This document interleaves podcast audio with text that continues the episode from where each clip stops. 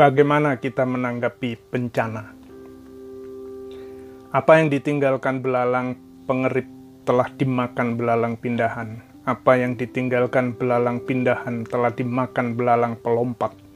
Dan apa yang ditinggalkan belalang pelompat telah dimakan belalang pelahap. Yoel 1 ayat 4 Pasukan belalang menyerang kebun-kebun umat Israel dan memusnahkan seluruh tanaman. Itu merupakan bencana bagi bangsa yang sangat bergantung pada hasil pertanian. Bencana ini mengakibatkan kelaparan, ekonomi hancur, dan masalah-masalah lain akan menimpa mereka. Nabi Yoel menyerukan kepada para pemimpin umat Israel untuk bertobat dan berbalik kepada Tuhan, agar Tuhan mengakhiri bencana itu dan memulihkan negeri mereka. Saat ini dunia bukan hanya suatu bangsa tertentu, seluruh dunia mengalami bencana akibat virus corona COVID-19 Bencana ini sedang berlangsung dan kita belum tahu kapan bencana ini akan berhenti. Bencana demi bencana terjadi di berbagai belahan dunia, telah dan masih akan terjadi silih berganti. Sebut saja bencana alam seperti gempa bumi, banjir, tanah longsor, gunung meletus, tsunami, kebakaran hutan masih akan terjadi. Apakah kita melihat bencana-bencana itu sebagai hukuman Tuhan seperti yang telah terjadi pada bangsa Israel di zaman Nabi Yoel?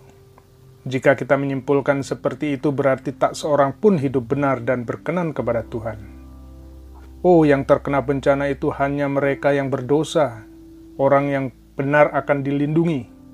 Ada yang berkata seperti itu. Apa itu benar?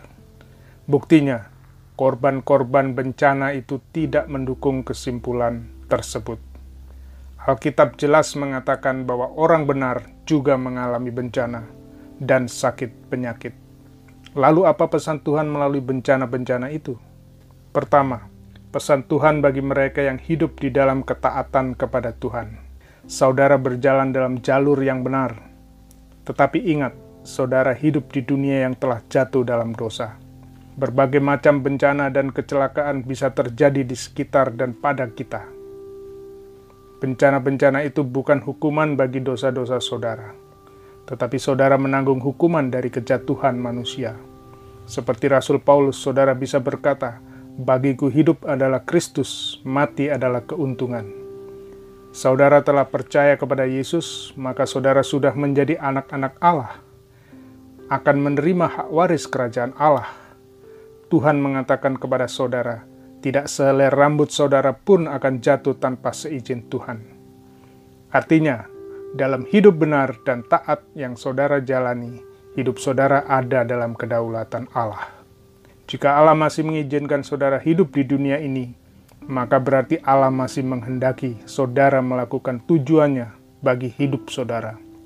Jika Tuhan menghendaki saudara pulang, maka itu pun tidak akan bisa mencegah Allah memanggil saudara pulang Berbagai macam cara bisa diizinkan Allah untuk memanggil saudara pulang.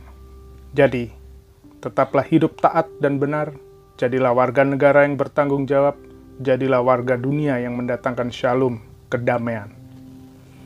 Kedua, bagi mereka yang hidup dalam ketidaktaatan dan dosa, saudara berada dalam jalur yang salah. Bencana alam, sakit, penyakit, dan kecelakaan seharusnya mengingatkan saudara bahwa Allah dan firman-Nya adalah benar. Ya dan amin. Benar bahwa kita hidup dalam dunia yang jatuh dalam dosa, tetapi ia tetap mengasihi kita dan memberikan anaknya Yesus Kristus untuk mati bagi dosa kita. Melalui kematiannya, Yesus menyediakan keselamatan bagi jiwa kita. Mereka yang percaya akan diselamatkan dan menjadi anak-anak Allah. Bencana seharusnya membuat saudara sadar bahwa saudara membutuhkan juru selamat Bencana ini mengingatkan saudara akan tujuan hidup saudara, yaitu untuk Tuhan. Bencana ini mengingatkan saudara untuk kembali ke jalur yang benar. Bencana ini bagi saudara seperti bencana belalang bagi umat Israel. Maka seruan pertobatan Nabi Yoel adalah untuk saudara. Berbaliklah pada Tuhan dan hiduplah sesuai dengan tujuan Allah bagi hidupmu.